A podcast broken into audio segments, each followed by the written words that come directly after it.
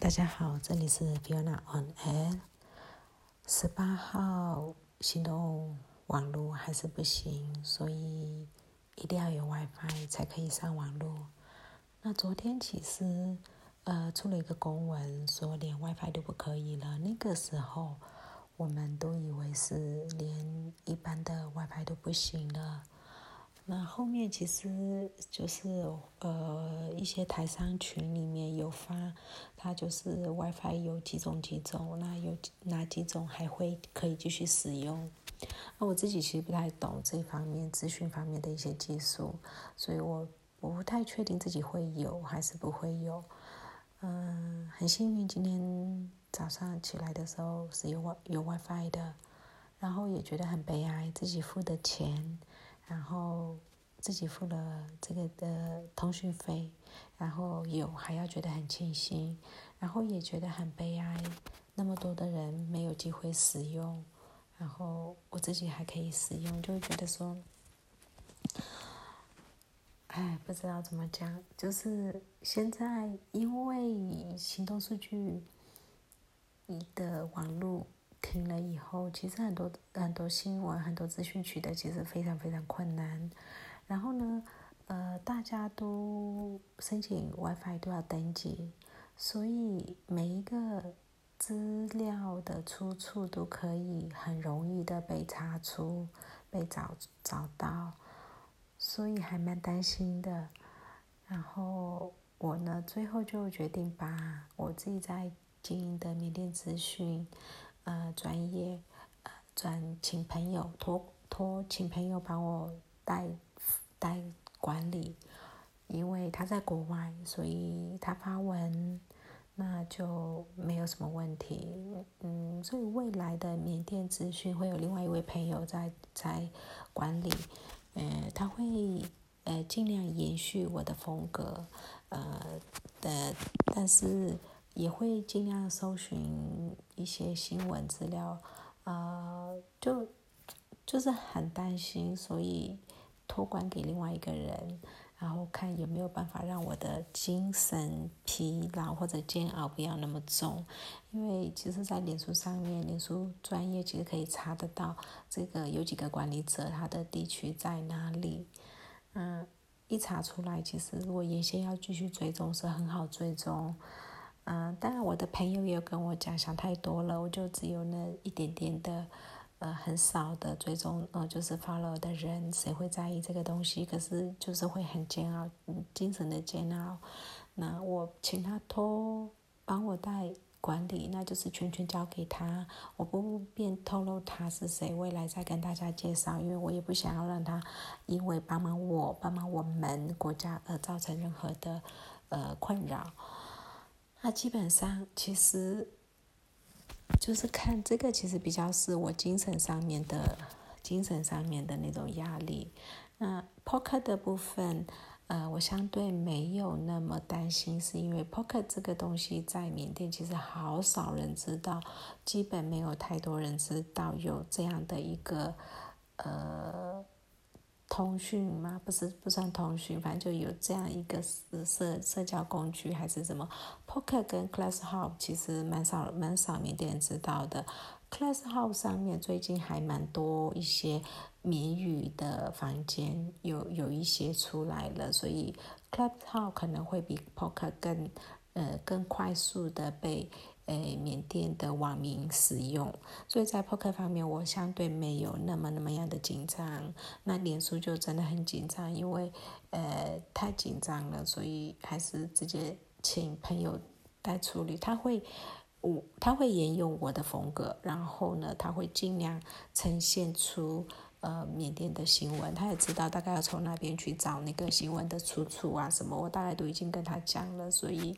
就比较觉得他一定会管好的，我在这里也非常谢谢他，那也谢谢所有所有的关心缅甸的朋友们。那今天其实，嗯，每一个城市还是都会有零星的镇压，因为抗议还是有有在进行，只是说规模相对的少了很多。没有移动网络的时候，其实要。呃，就是要集会啊，要怎么样都没有那么容易。那今天有看到一个照片，就是嗯蛮蛮难过的，就一位妈妈，她就十四号的时候，她儿子在阳光失踪了，她当当隔天她就说她儿子失踪了，她在寻找她儿子，一直找不到，结果她找到了，但是她儿子已经是一具冰冷的尸体。除了只是一具冰冷的尸体以外，他的身体有被解剖过，里面的器官还在吗？不知道，连脑部、耳后、耳后那边也有被就是缝开，然后呃就切开再缝的缝线都很明显。我可以想象那个母亲会有多悲痛。最近其实一直看到这些。就是伤心的母亲、小孩的这些，他们的泪水、他们的控诉、他们的哭喊、他们的无助，其实看了，真的，我不能跟他们，我不能说感同身受，因为那痛不是我们这种，嗯，人可以去体会的那个痛，但是也真的很，很生气，很生气。而且这个这样子的尸尸体，就是不是只有他，前面也有，就是一直有被发现尸体被切开有缝线，这样的尸体一直一直都有被发现。那有网络已经有一些传闻说，哎，这是不是把倒卖那个器官？然后这些器官是不是卖到中国大陆？那这其实因为没有。没有根据，没有什么，都是揣测，所以我也不方便讲什么。但是，这个确实是比较让人非常疑惑，到底是要做什么？然后为什么对已经往生的人还这样子？特别是失踪的，就是如果呃失踪，然后找不到，再找到的时候，遗体几乎都会被这样子。嗯，还蛮难过的啦。那另外属于 R to P 的部分，就是呃，responsibility to protest，就是对抗议群众保护嘛，还是负责的这个这个行动，有就是逃离中的呃临时政府的代表达达萨萨发起的。那现在缅甸其实是。在这个全全球的排名排名里面，它在第一。就是如果说有需要被保护的，针对抗议群众被遭受暴力而需要被保护的，是在第一。所以大家就国内有一个氛围是，是不是呃盟军就是西西方的盟军会进来？对，会进来了。就算盟军不进来呢，美国会不会进来？因为美国的措辞越来越。呃，强硬，嗯，但也真的不知道，嗯，那现在的呃，所有的镇压跟那种钳制的手段越来越激烈，就连小镇的一些民盟党或者是参与诶公民不服从运动的人员都晚上都会被逮捕，然后过几天就是尸体这一类的事情也在发生。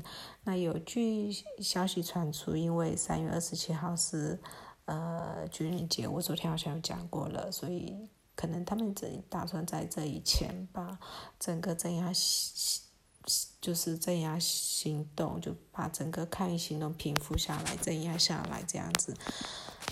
嗯，可是看起来民众方面感觉是没有要的。